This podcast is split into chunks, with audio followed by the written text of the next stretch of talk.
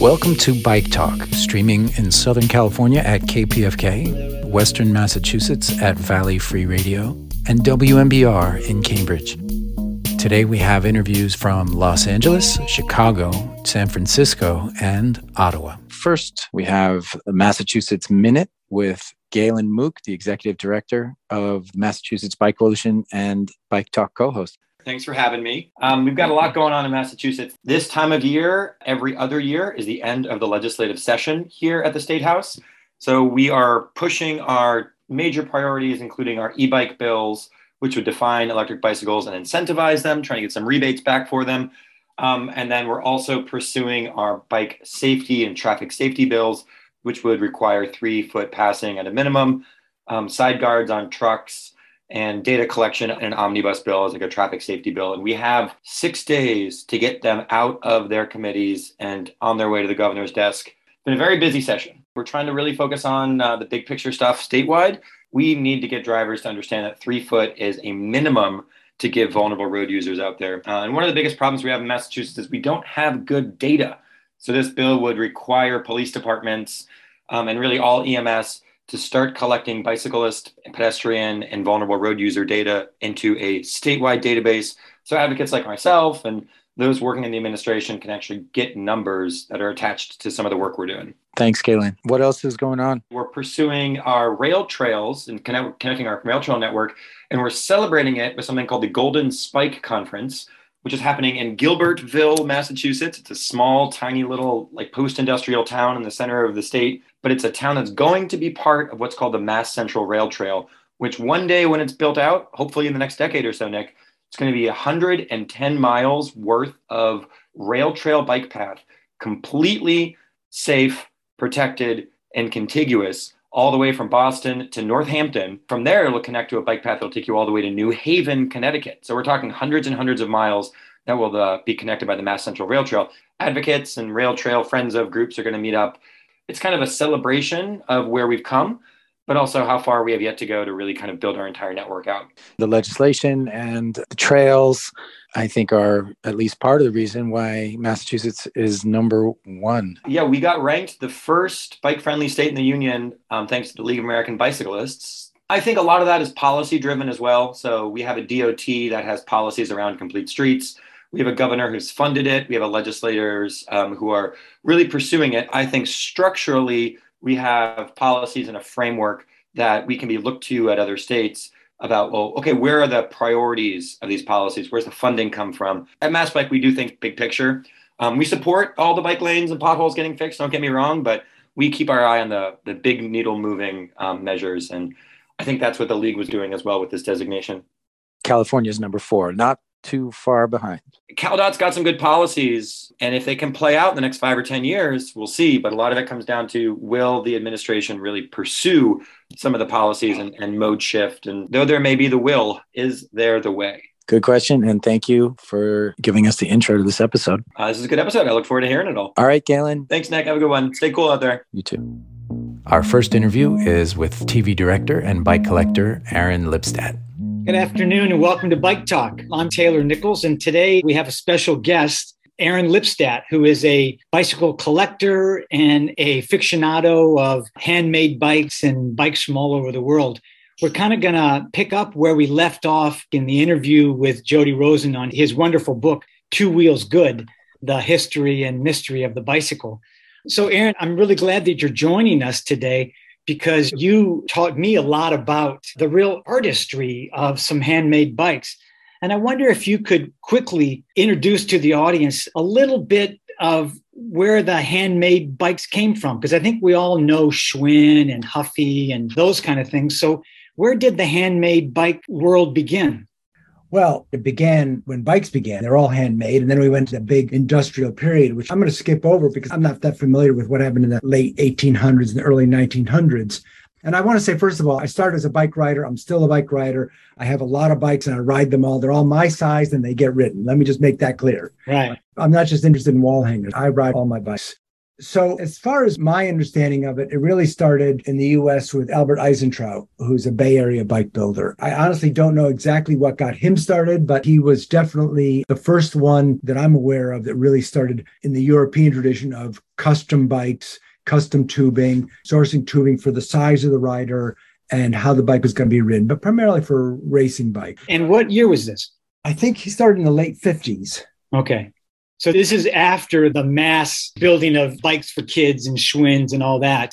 And he was building racing bikes. Yeah. The European tradition, the racing bikes are like hand built for Tour de France and those kind of long stage races. They're primarily Italian and French builders. And some of them, like Peugeot, became big powerhouse multi industry companies. What were some of the other names from Europe? Raleigh, the English company, which took over a bunch of different smaller brands. Colnago, which started out as a single guy, Ernesto Colnago, and became a huge company. Masi, similarly, one guy started building bikes and turned into an international company.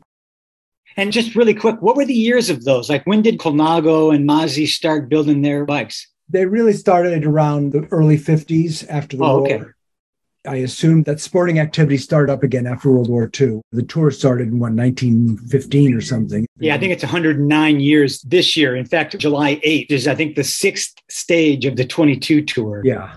But Eisentraut is the first guy that I became aware of as a bike builder. And I don't think he was even building at the time when I started getting interested in it. But a lot of the, certainly the West Coast builders, the older generation of the West Coast builders started either influenced by or directly apprenticed to Albert Eisentraut. Oh, okay. And who were some of those guys, just in case I know some of those names? Bruce Gordon, who was building till quite recently, Ed Litton. There was that sort of Bay Area group. And Bruce became the most well known of that school. Right. We hear a lot about how in that area, Northern California, is when mountain bikes started. Is this at all branching out into mountain bikes or was this a separate thing? I think it was pretty much a separate thing. Mountain bikes was guys like Joe Breeze in the East Coast, Tom Ritchie in the West Coast, Gary Fisher. These were guys who were basically taking kids' bikes, clunkers, and welding them so they could go downhill really fast. It was a ah. much more daredevil, sort of the equivalent of street skateboard. How fast can we go and how much abuse can we put on these bikes before the forks break or flatten out? Eisentraut was much more in the European road bike stage race tradition. And what makes a handmade bike special? I mean, what is it about a handmade bike that is different from a factory made? Two broad things. One is certainly if you have any specific size issues, but even if you don't, you get on a trainer with the guy who's going to build your bike and he watches you ride and he'll say, okay, ride, ride, ride hard. Okay, now just spin. And then he'll make tweaks on this rig where he can adjust the handlebars, he can adjust the saddle and take your leg measurements and take your torso. So all these things are like where you get on the bike and you feel like, ah, that moment of, oh yeah, this is right. Yeah, like an old shoe, right? Yeah, a suit, anything that's made for your measurements is going to be like, oh, you know, it's right there. You never feel like you have to make adjustment. Now, I have to say, personally, I'm not like six eight and have super long legs. In my own collection, I have bikes that are as small as 57, 58 centimeter to 62, 64 centimeters. Yeah. I can accommodate it. The second thing, of course, is if you have someone make you a bike, it's going to be whatever you want it to be. You choose who's going to build your bike. You choose obviously what color it is and it's going to fit you. But then you can say, I really like the way this guy files the lugs. I really like the way this guy makes his dropouts. I really want something that's really super light. Just like with any craftsman whose work you respect, you can say, Oh, that's fantastic. That's beautiful. I like to look at that and hop on that. And when I go to the coffee shop, I park it and it's like, oh man, that is gorgeous. You're showing off. Right. Well, to me, yes, there's certainly some of that, but I'm not trying to do it to impress anybody, but enjoy it myself. Just like you would a hat that fits really well or custom watch. You just look at it, you go, oh, I love beautiful. that. You know, it's beautiful. Somebody made that. right. Well, what aspects of the handmade bikes do you look at that are beautiful? Well- what things jump out? So I had an idea at some point. I'd seen a picture of this French country bike, an upright bike with flat bars and had these beautiful curved tubes, these beautiful fenders, and the lines were so beautiful. I said, I'd like to get a bike like that. And I literally went to several builders. I sent them pictures, which was like a 1948 single speed with a big chain guard. It was obviously a very heavy bike, but it was just like the country priest can go to visitors. And several people said, you know, that's not what I do. And I finally found Josh Muir. He was making all kinds of weird stuff. He's another one of these guys, single practitioner, got a workshop in his backyard. The main feature of this bike are these really exaggerated stainless steel tubes that have an extreme bend in them. It's really for looks more than anything else. But I just thought, what a beautiful design that is. And then what Josh did to go above and beyond was he made this rear rack that curves kind of to parallel the wheel. And even the stage for the rack have a little bend to them. So that's and how many speeds is it? It's an eight speed internal Japanese gear hub. so how do you change gears? It's got a twist shifter on the handlebar. And Josh made the stem as well and the front rack as well. And you can't really see it, but there's a kickstand that's built into that front rack. It's not really a traditional kickstand. It flips down so the front wheel doesn't move.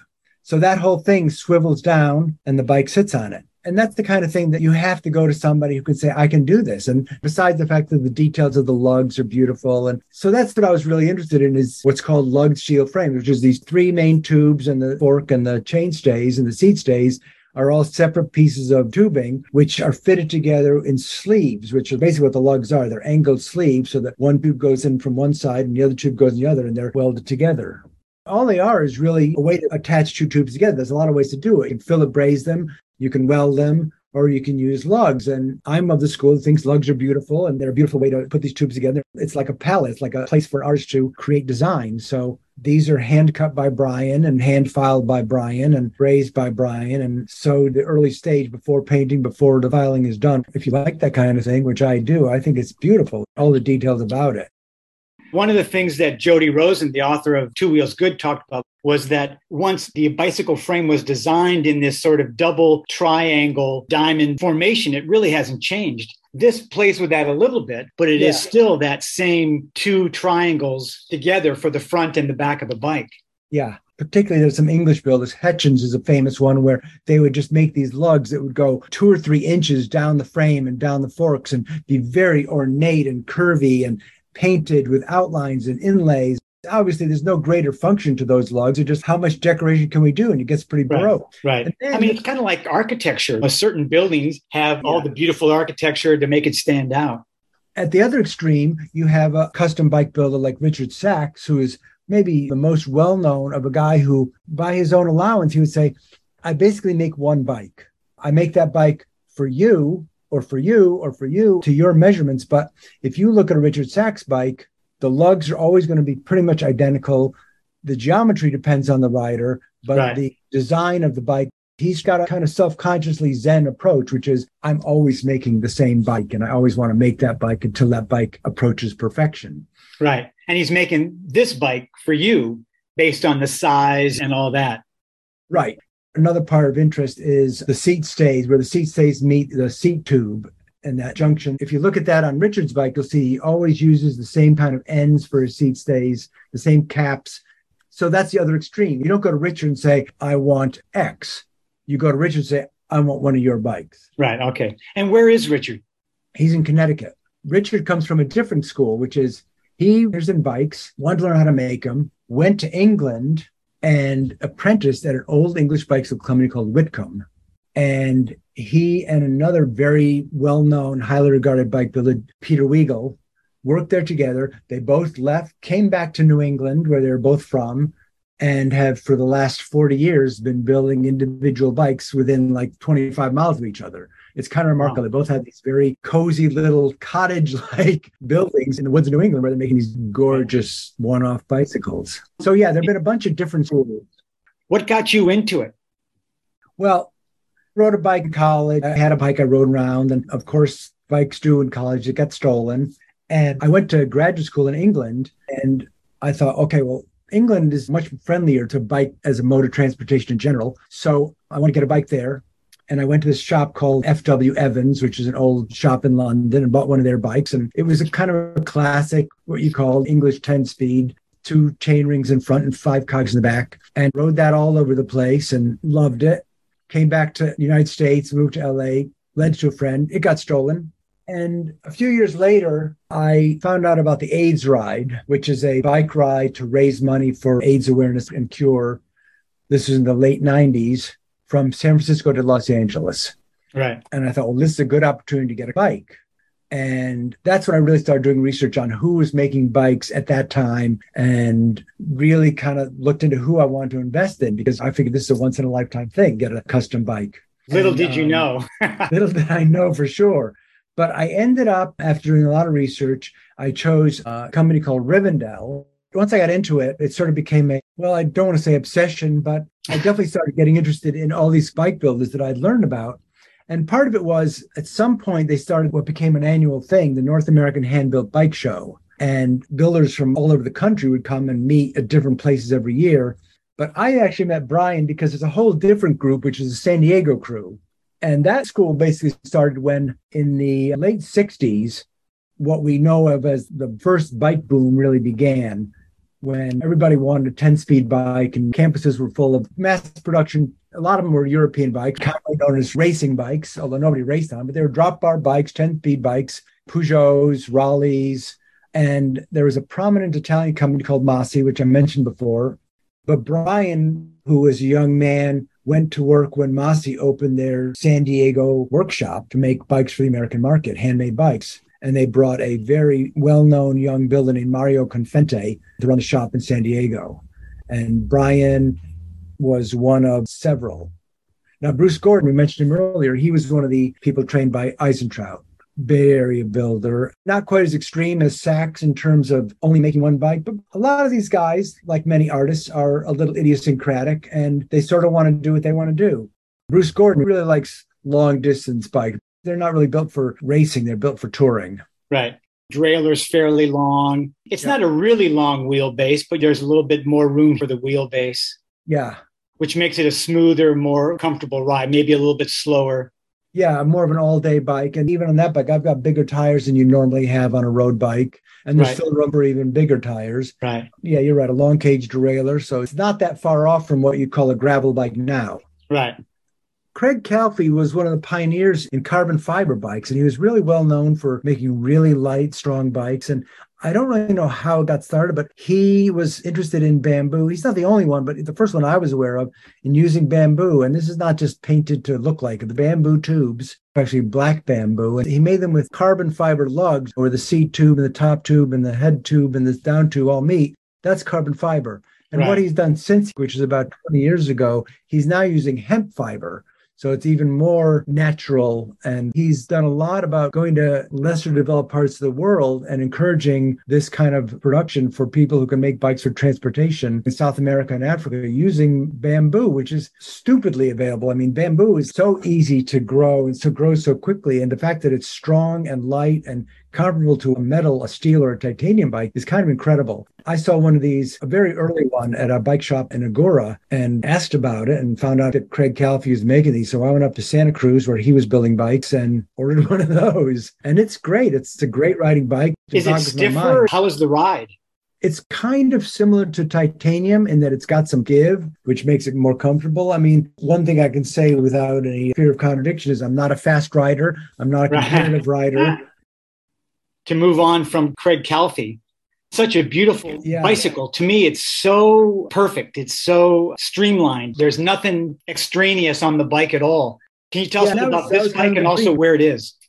This bike was made by Peter Johnson, who was a very influential bike racer and builder in the 70s, Bay Area, in the Tom Ritchie crowd. But Peter became a very high precision machinist. And that was his primary job, like a millionth of a millimeter quality work. But he also built bicycles there used to be a sort of Rose Bowl event for cyclists and bike builders. And I would see him at events over the years and seeing some of his bikes. He made very few bicycles and became friendly with him. And finally, his wife said, I bet if you ask Peter, he'd build you a bike. So it actually took over 10 years between the time Peter agreed to build this bike until I got it. And it wasn't because it took that long to make it. He had another job, but the idea was extreme simplicity, extreme detail. The lugs are filed to within an inch of their life. Everything Yeah. is very fine. It's very jewel like. He filed the seat post, which I supplied. Everything is sweetened, as he would call it, massaged. So it's a fixed gear bike. Are they tubulars? And what are the rims? Those are tubulars with Italian wooden rims. Those rims are still available if you want to buy them. I just think they're gorgeous made of ash tubular tires. And that was photographed Paul Smith's store on Melrose in Los Angeles. has a pretty famous and often photographed pink wall. Right. And if you look closely, you can see actually that saddle is a Paul Smith signature saddle. Oh, yeah. Yeah. So I just thought this is kind of the perfect place to put my pink bike and pink saddle. But that bike is really special to me because Peter passed away about a year ago and he was a complete sweetheart, just a wonderful guy, great rider, and amazingly just had a great eye for right. detail.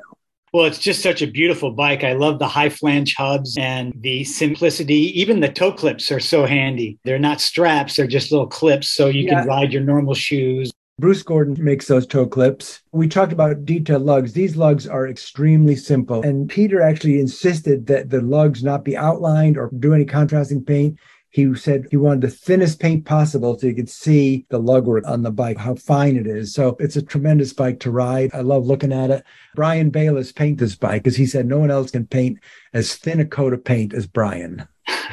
I love that. This wall is near my house, actually, this Paul Smith store, and tourists often line up to take pictures in front of it. So I'm really glad you got that one taken.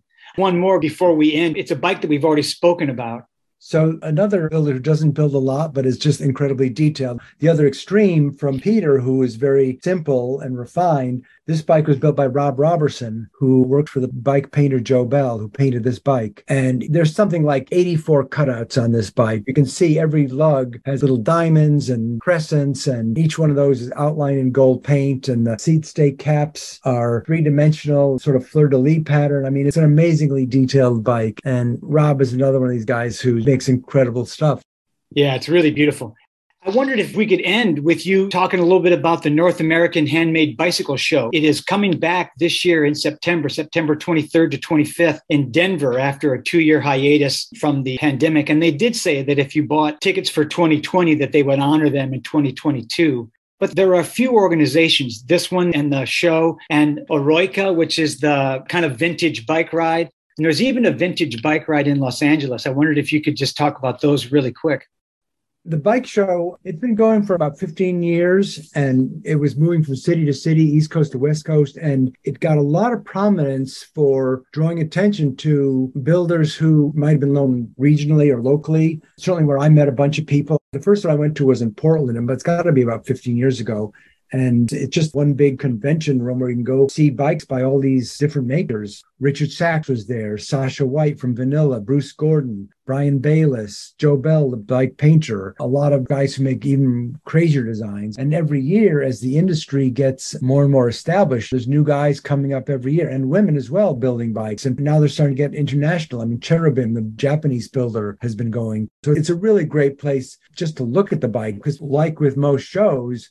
some of these builders will spend the year making a special show bike for next year's show. Since the hiatus for two years, it's going to be incredible. It's going to be really right. an amazing, dazzling look at what people are building. And there are regional versions too. There was a San Diego bike show for a few years. There's a Philadelphia bike show, which is pretty prominent on the East Coast. And then Eroica, which started in Tuscany as basically a tension getter for the white gravel roads of Tuscany and Chianti to keep them from being paved over, to preserve them.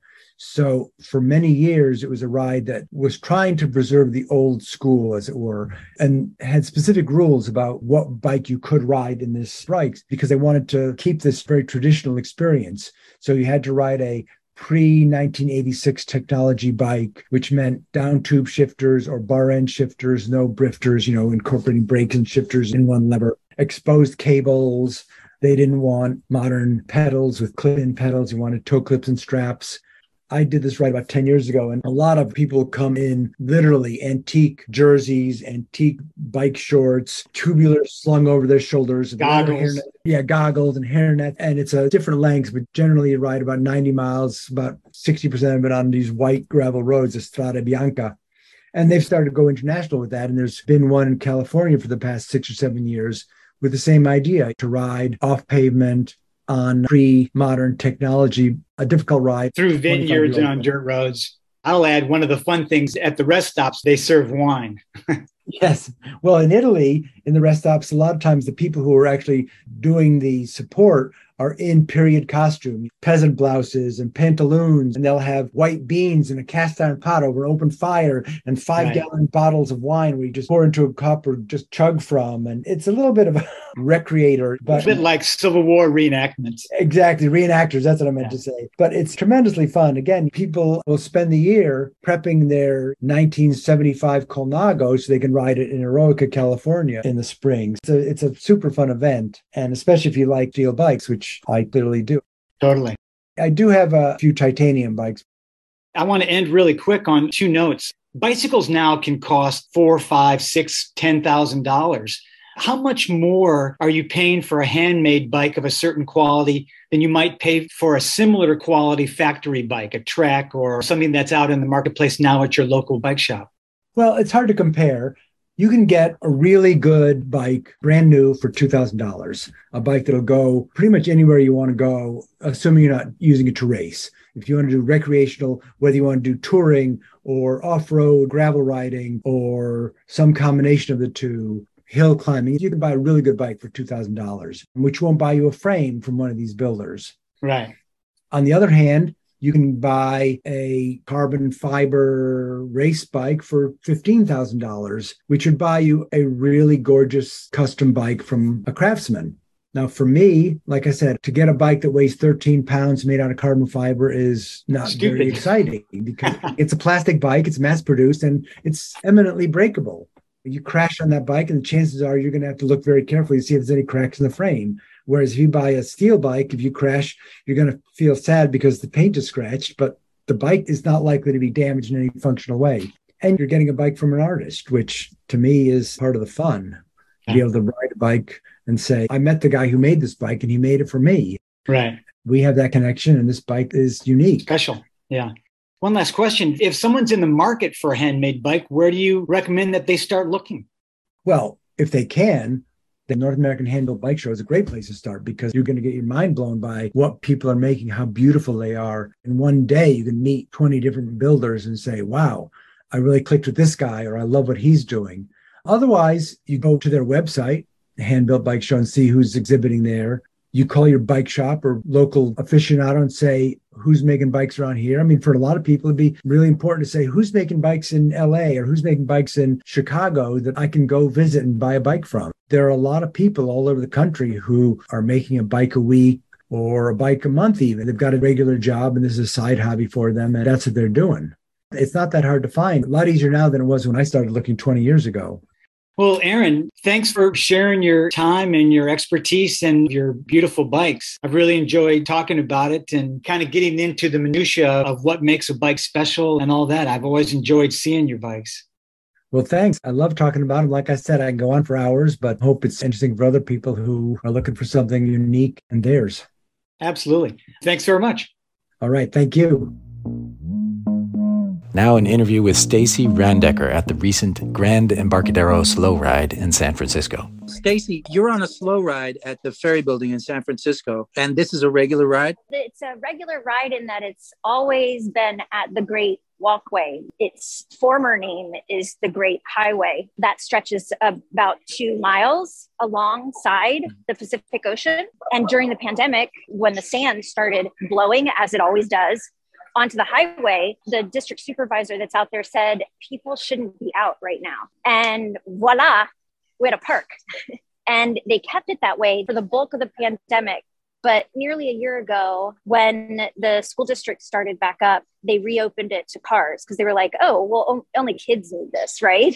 so there won't be as much demand for it, and people need to get places. And so they turned it during the week back into a highway, and then we would get it on the weekends.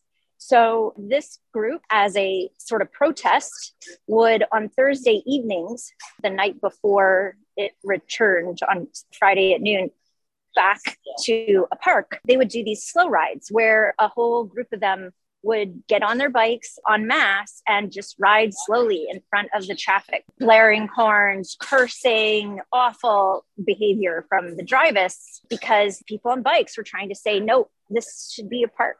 They used to do it every week. Then they were like, all right, this is a lot. That we'll do it once a month. And this is the first time they they've made a guest appearance at another location. And it's one of my favorites, which is what should be the Grand Embarcadero. This is the eastern waterfront. Beautiful waterfront. You see the Bay Bridge, the Bay Bridge lights at night, Cupid Span, the absolutely ginormous bow and arrow shooting into um, the coastline. It's still a surface level highway. There are three lanes of traffic in each direction and spotty to no bike facilities. Well, I mean, paint. We think that it should be just for people, much like the Seine was converted in Paris. That used to be a roadway, and now it is a gorgeous linear park along the water. We'd like to do the same over here. Yeah, and so, so we're having this- the slow ride. Yeah.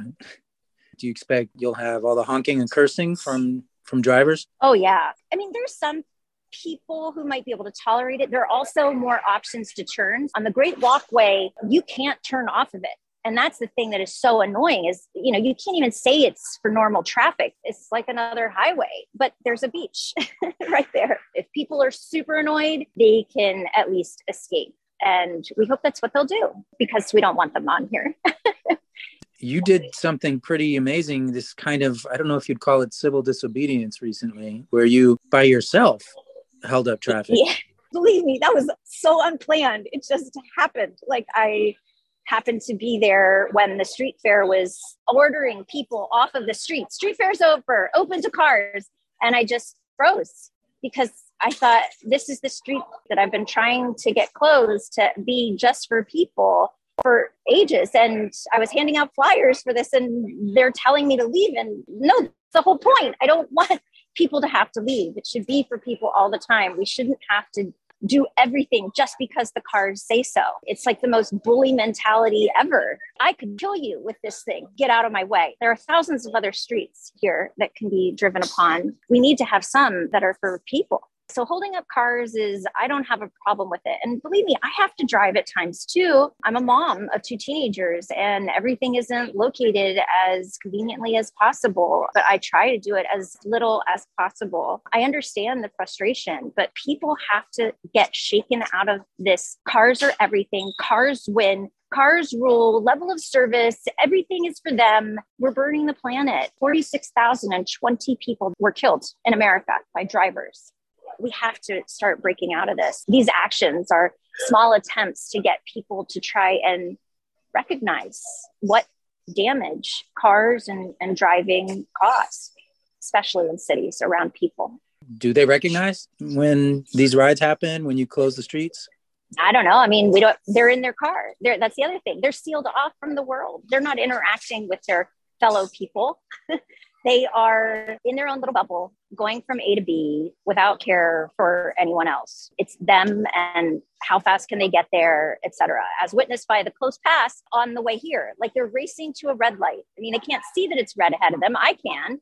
And they're intimidating me maybe not even intentionally just because they've got to get there. We have to help people break out of this. Hopefully over time we can get people to kind of get it. The other thing that i love about these slow rides is you know i'm standing there you know on my own and getting arrested on valencia street because i'm alone. What are you going to do when there's 30 of us when there's 50 of us? It's much safer to travel together you know? Um, thank you.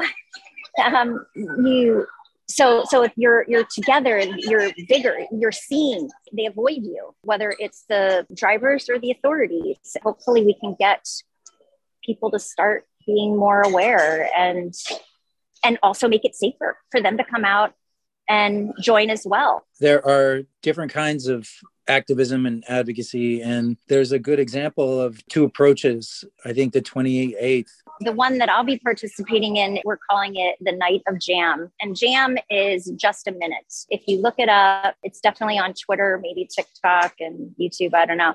But what it is is so Valencia Street, the street that I love that's full of restaurants and galleries and retail shops and little parks and schools and churches. It is high demand. People want to be there. And so people are driving there, people are parking there.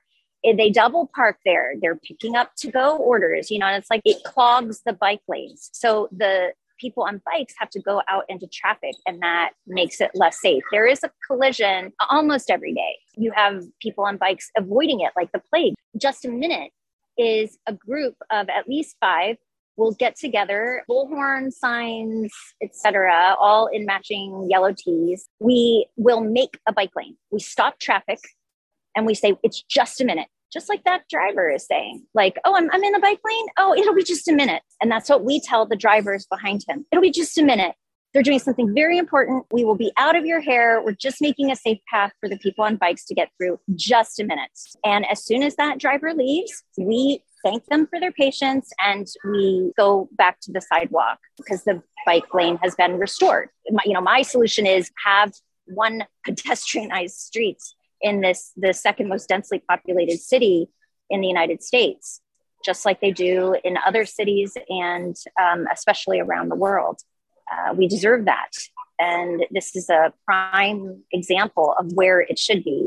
Um, and if you remove the cars, then you've kind of removed all the problem and you've made it a much lovelier area to walk, shop, dine, gather, protest, whatever they want without fear of being hit and injured or killed by cars. So we've done it on Valencia a number of times. This time, the night of jam is going to be at least three different locations in the city that are susceptible to this same behavior. The bike lane gets blocked, by people thoughtless or just hardworking and picking up their to go order, you know, to deliver to someone else. So yeah. it will be three different streets on that night, night of jam. And you have to find somebody blocking the lane, right? Yeah, yeah. You just wait. And we've had another group, Bike Grid Now in Chicago. They did one once that I saw. It was so great. They did it in a neighborhood that's a little more spread out. Um, so they had to wait a lot longer. On Valencia Street, you'd have three cars on one side of the street parked in the bike lane. It, it, it's like shooting fish in a barrel. It's not like you have to wait. It happens so often. Those are the types of streets where this sort of action works well, where there is high demand and drivers will double park. There's no pickup drop off scheme. That's what we're doing on the 28th. Is it called Just a Minute in Chicago too? Yeah, they tagged it. Like if you go on Twitter and you search for hashtag Just a Minute, I'm sure you'll you'll see it. Um, Bike Grid Now is the group that was doing it. Hashtag Just a Minute. Hashtag Jam J A M. That'll get you a couple different things, but you'll inevitably see this. This is a complicated problem because there's people who are working at food delivery and this is how it's set up. So they have to do this. Is there um, some kind of a, a solution? solution? Oh, yeah. You know what it is? It is every one of those companies that is sending the, the drivers there Uber Eats, DoorDash, Grubhub. We need to work with them to have all the cargo bike, e bike, bike delivery people assigned to that corridor that's what we should be doing because they know what they are and they know whether they are in a car or on a bike. They have to sign in that way. We should be asking them to route it so that we don't have these conflicts occurring. If that's impossible which it shouldn't be we, we need to look at a way that we have a pickup and drop off scheme where these uh, places are you know just five minutes and you have to have a certain you know shield or whatever and it is not the bike lane remove parking. There are so many ways around this, but no one's willing to do it because nobody that I've seen has the courage to stand up to cars and drivers and say, we have to do things differently. Yeah. Is that changing, do you think? That's what that we're people... all about. Yeah. And so but, tell me about the other event. Oh, so the other event is it's like borderline disturbing. It's um, the San Francisco Bicycle Coalition um, which is supposed to be our main advocacy group that we all line up behind and they, you know, help tell us what to do and how to get what we want. They've been unbelievably ineffective over the years. And what it seems like now is they're essentially a rubber stamp on whatever SFMTA, whatever the mayor electeds, whatever they want, um, Bike Coalition has no resistance and just says, yeah, okay, that's fine. Instead of pushing hard to how many things can we change? Um, they're not driving that at all. They haven't been. Um, and we don't see that happening for the future. And that was sort of cemented by the fact that this year, for their banquet, which is also next Thursday on June 28th, they are giving a golden wheel, their highest award, to our mayor. She's the one who called the supervisors and said, We're going to open the Great Walkway to cars during the week a year ago. After the SFMTA board approved Slow Lake Street and said, We're going to make this permanent, she swept in and said, Nope, we're not doing this. It took digging and sunshine information requests to find this out. But sure enough, she's the one who pulled the strings on that because wealthy people that live on that street didn't like it and they want to drive their cars. You know, a small majority of them wish to do this. Their deep pockets did the talking. It's galling that our advocacy organization would honor her when she has not stepped up in this way for us this kind of tension between street activists and professional advocacy organizations is not uncommon, right? The advocacy organizations work so closely with the agencies. Well, when you look at the track record of what they've gotten, they haven't put forth an agenda that was beyond what was already proposed by the agencies and gotten it done. They're basically there to say, yes. People on bikes say yes. You know it's like we're all alone. You know we're out here each person fighting in the bike lanes or lack thereof every day. And we're the ones who are just like by ourselves. This doesn't seem right. Why isn't it better in a city like this? We're not getting the bike lanes or the slow or no car streets that we should. And so it really makes you wonder what are the advocacy organizations doing? If we're not getting any more than what the agencies put forth on their own. Oh, well, we have to keep good relationships and whatever. I'm sorry. If you can't move the needle on the whole reason for your organization, then what are you? And they're not delivering on the promise of better biking in this city. And they know better, they know what we should be doing. That's almost worse than those who are just ignorant um, because biking isn't their thing. Well, I guess your ride's about to start, Stacy. Yeah, I don't want to miss the beginning of it. I'm super excited to head out with everyone and um, yeah, make some good trouble. Well, have a good slow jam. Thanks so much. Okay. Bye. Now we have an interview with Ronnie and Emily with Chicago Bike Grid. My name is Ronnie Islam, and I'm one of four organizers with Chicago Bike Grid now and we're advocating and calling for a bike grid in the city of Chicago where at least 10% of streets are designated and um, designed to be bike prioritized. So that's 450 miles of streets out of Chicago's 4,500 miles. There's a lot of advocacy groups out here in Chicago, like Active Trans, Better Street Chicago, and they have a lot of projects under their belt. And we just kind of try to focus on one thing and one thing only. It's easy to send the message when it's just in the name, bike grid now. A lot of networks in the United States, they've got protected bike lanes, maybe, and they just kind of start and end in random places. Same thing in Chicago. Uh, it's really hard to get somewhere using only protected bike lanes. So if we have a bike grid, folks can get around the entire city without ever having to to worry about being dumped out into an arterial or an urban highway or any of that kind of things. How much has to be done to get a bike grid? CDOT puts a mile of barrier protected bike lanes at $200,000. So 450 miles of that would cost us anywhere between 90 to 120 million dollars, which is nothing compared to how much money we spend on car centric infrastructure in the city. We've got an interchange in downtown Chicago that's been undergoing renovations since like 2013, and we've dumped 800 to 900 million dollars into that. So getting a citywide network would be paltry compared to how much money we're spending on car infrastructure. From your online presence, I, I get a sense of you being this real grassroots, street level campaign but it sounds like you're also you're organized you have kind of a professional outlook. You want to just give me a, a, sense of how you do your thing? Nate he's on vacation right now organized the first bike jam and there were about nine of us right emily? Yeah. Yeah it so was quite small to start yeah. And we just kind of like jammed up traffic and rode our bikes uh, in a loop and that was kind of the beginning. And after that we kind of saw a really strong demand from folks in Chicago and wanting safer streets for everyone. And then we had a couple other bike jams and we grew to like 20 people, then 50, and then we had one bike jam. We led in honor of two toddlers that were killed in Chicago, and we had like 100 folks join that one. So we really grew fast. And then we realized we needed a platform and we needed something easy for people to digest.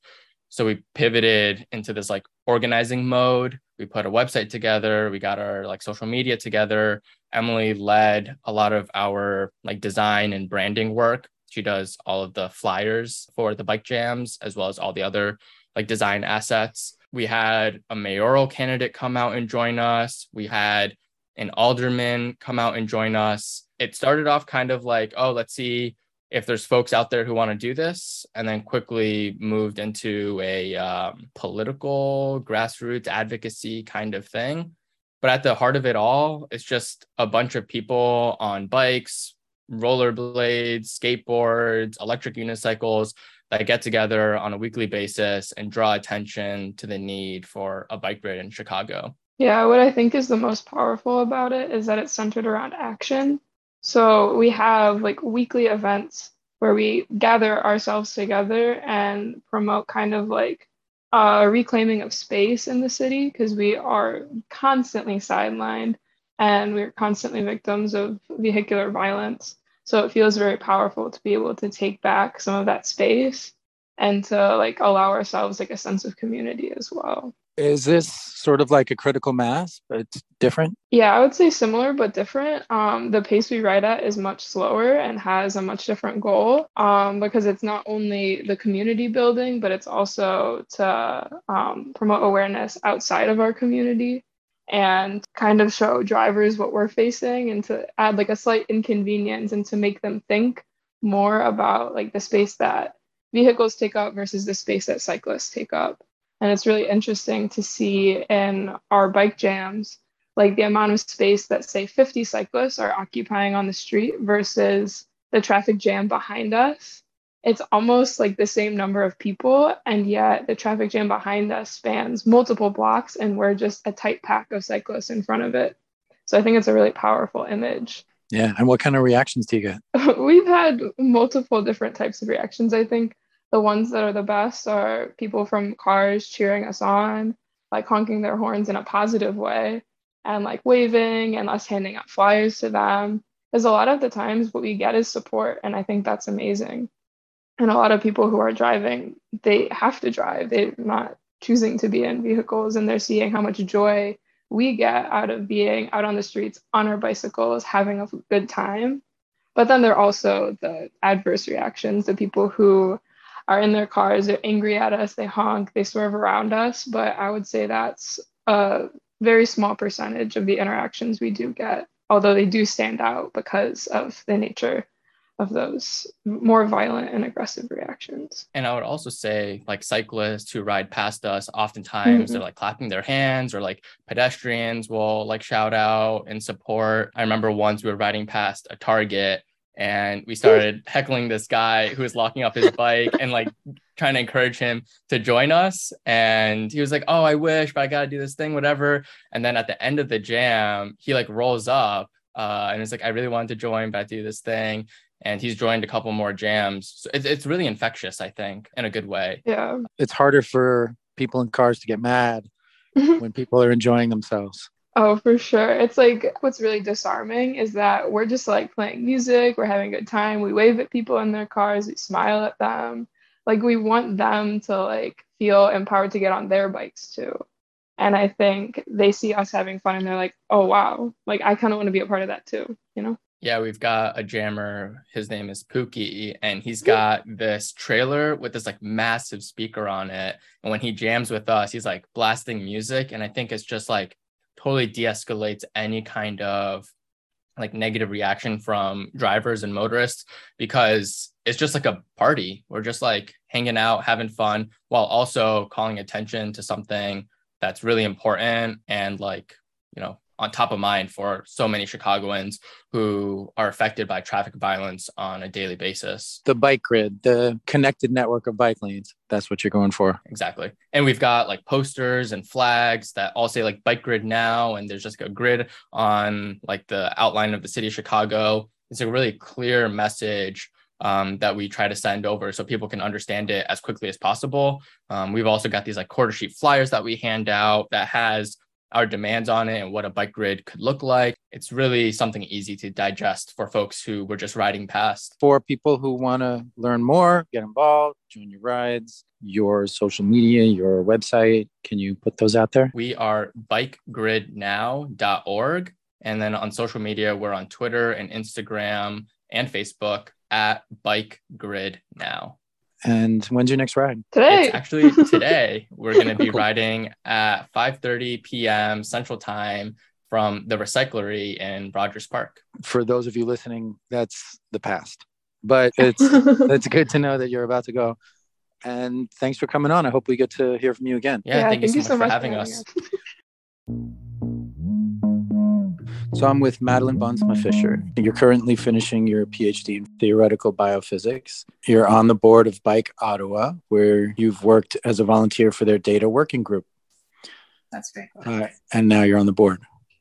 Yeah. You're about to go do research on where to put bike infrastructure, right? Yeah. So, you know, mostly when we're adding bike infrastructure, that means we're taking space away from something else usually cars because they you know have outside space in our cities. And that's really lately that's really what I, I notice a lot is when i'm walking on the sidewalk i'm always looking at who else is out here walking and then how many cars are passing us and how much space is given over to us walking versus people in their car or people biking. Once you see it you can't unsee it. You really just see that there's so much space for cars everywhere even when there's just not that many cars, it doesn't really make sense to have this much space devoted to cars. So you're going to start a postdoctoral fellowship at the University of Toronto. Your project is about where to put bike lanes in Canadian cities. The research question is really if you are, say, the city of Toronto and you want to install some bike infrastructure and you have a certain budget for it, you know, traditionally a city planner or an urban planner would look at a map and say, okay, well, these are the places where like it looks like it makes sense to add bike infrastructure, or it would be based on um, what they know about the streets and that kind of thing. Um, and these are definitely great ways to decide, but they require a lot of expertise and they tend to result in situations where you're adding bike infrastructure where there already is a lot of infrastructure or um, where it kind of looks like it makes sense on a map, but doesn't necessarily make sense in practice. So the project is to um, kind of approach this problem computationally. This is not a replacement for the expertise of, of anyone involved, but if you take, you know, your region of, of city that you're looking at and you map out how many people live in each area, where are the various amenities like schools and parks and grocery stores and jobs, and then you can count um, based on the existing bike infrastructure, let's say, how many people have access to how many jobs and various other amenities within a 30 minute radius on a network of safe routes. So importantly, you have to be able to use a safe route to get there.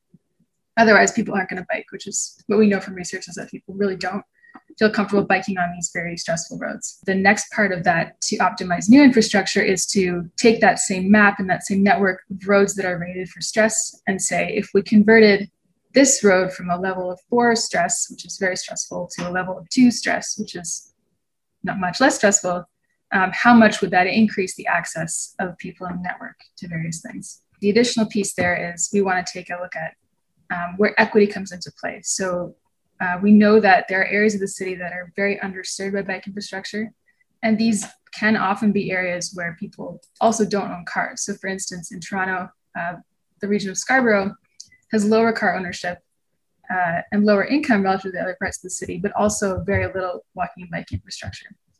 So it's important to kind of try to assess are we making kind of a rich get richer situation when we optimize this problem for the existing network? Can we put bike lanes in places that are going to serve people who have been underserved by the infrastructure? The basis of this algorithm, which is this level of traffic stress map, uh, I don't think it was done first in Toronto. I think it was done first in other cities and kind of replicated in Toronto. And then one of my projects will be to replicate this for other cities as well. So to go in and evaluate uh, based on existing data for those streets and intersections, what the rating should be for the streets. There's computations going on furiously around the world. It's not a solved problem by any means. You know, 50 years ago, the paradigm of urban planning was very different. There was this prioritization of traffic flow. As somebody who, like, I feel like I'm relatively new to the advocacy space within the last five or 10 years, you look around, you think, oh, obviously we should have like more bike infrastructure and we should have more space for people in cities. It's also kind of new in the collective sense that people are thinking that because, you know, 50 years ago, the speed and free flow of traffic of cars was prioritized in terms of where we were building roads, how big they were, you know, whether you would have to cut down trees to make clear zones for roads. It was not about how is everyone getting around outside of a car. It was about how can we make cars travel the fastest in cities. Even when you still see level of service as a reason why we can't, you know, change the road configuration to make it safer, that's still putting traffic flow over the movement of everyone else and the safety of everyone else in cities. What was being serviced was drivers. Right. And if you were if you would see, you know, level service A means free uninterrupted traffic flow. I just read the book um, Confessions of a Recovering Engineer by uh, Oh yeah. It was really good. And I, I think it was really good for understanding some of this kind of history and lingo in this space. He really made a great point, which is that a level service A is like an anti place where cars are traveling freely is a place where nobody actually wants to be because mm. you can't have, you know, people standing around or you can't have objects in the way of free flowing traffic. So this is kind of directly at odds with building a place people actually want to be. And that was kind of an interesting revelation for me. We're at a place of a new understanding. I guess we're replacing the old understanding is there much of a conflict between the old understanding and the new? Yes, I would say definitely. If you go to any planning meeting or talk to city staff in many places, there's still, um, you know, you might find staff who are still thinking in the, the old way of that they want to put traffic flow over safety. And you might find, say, city councilors or politicians or residents who want something different. There's a lot of conflict, potential for conflict. And it frustrates me because it feels like we can all win. You know, we can all have something better, even for people driving. Do you want to explain that? Yeah. So, I mean, I can give like an anecdote. So, for instance, well, I live in Ottawa, but I was talking to a friend who lives in Toronto. Uh, he was telling me about the new bike lanes that have been put in on Danforth Avenue. So, Danforth Avenue, like many streets in Toronto, was formerly four lanes, two lanes in each direction of cars. And the outer lanes were used for kind of intermittent parking, depending on the time of day, uh, deliveries, that kind of thing. And the city recently reconfigured it to have a bike lane and two travel lanes for cars with some parking as well, depending on how wide the street was. So they removed some on-street parking, removed a travel lane for cars, and added this permanent bike lane. And he said that it's actually a lot simpler to drive on now, much less stressful to drive on because you're not worried about changing lanes. You're not worried about people cutting up beside you all the time, whether they're in a car or on a bike. It just feels a lot more uh, simple to navigate even in a car. And if you look at mm-hmm. things like the travel time for vehicles when they put bike lanes in on a configuration like this, often it's very minimally impacted. Many of the travel time impacts for cars can be just adjusted with, with say, traffic light retiming. So, you know, safety goes way up for cyclists and pedestrians as well because the road distances to cross are shorter. Comfort level goes up for everyone. The pleasantness of the street is way higher. And, you know, cars have a more pleasant experience as well. With a street that is more livable, or complete everybody in society is happier. Right like if you if you survey people coming to the street they will say almost across the board that they like the new street better. And yeah, yeah i think everybody wins in that case in that situation. Thanks madeline bonsma fisher. I hope to see the research you do. Thanks very much for Someday. me take care. Thanks for listening to this episode of bike talk. Thanks to co-hosts taylor nichols and galen mook. Editing by kevin burton. Archives are at biketalk.org have a good week.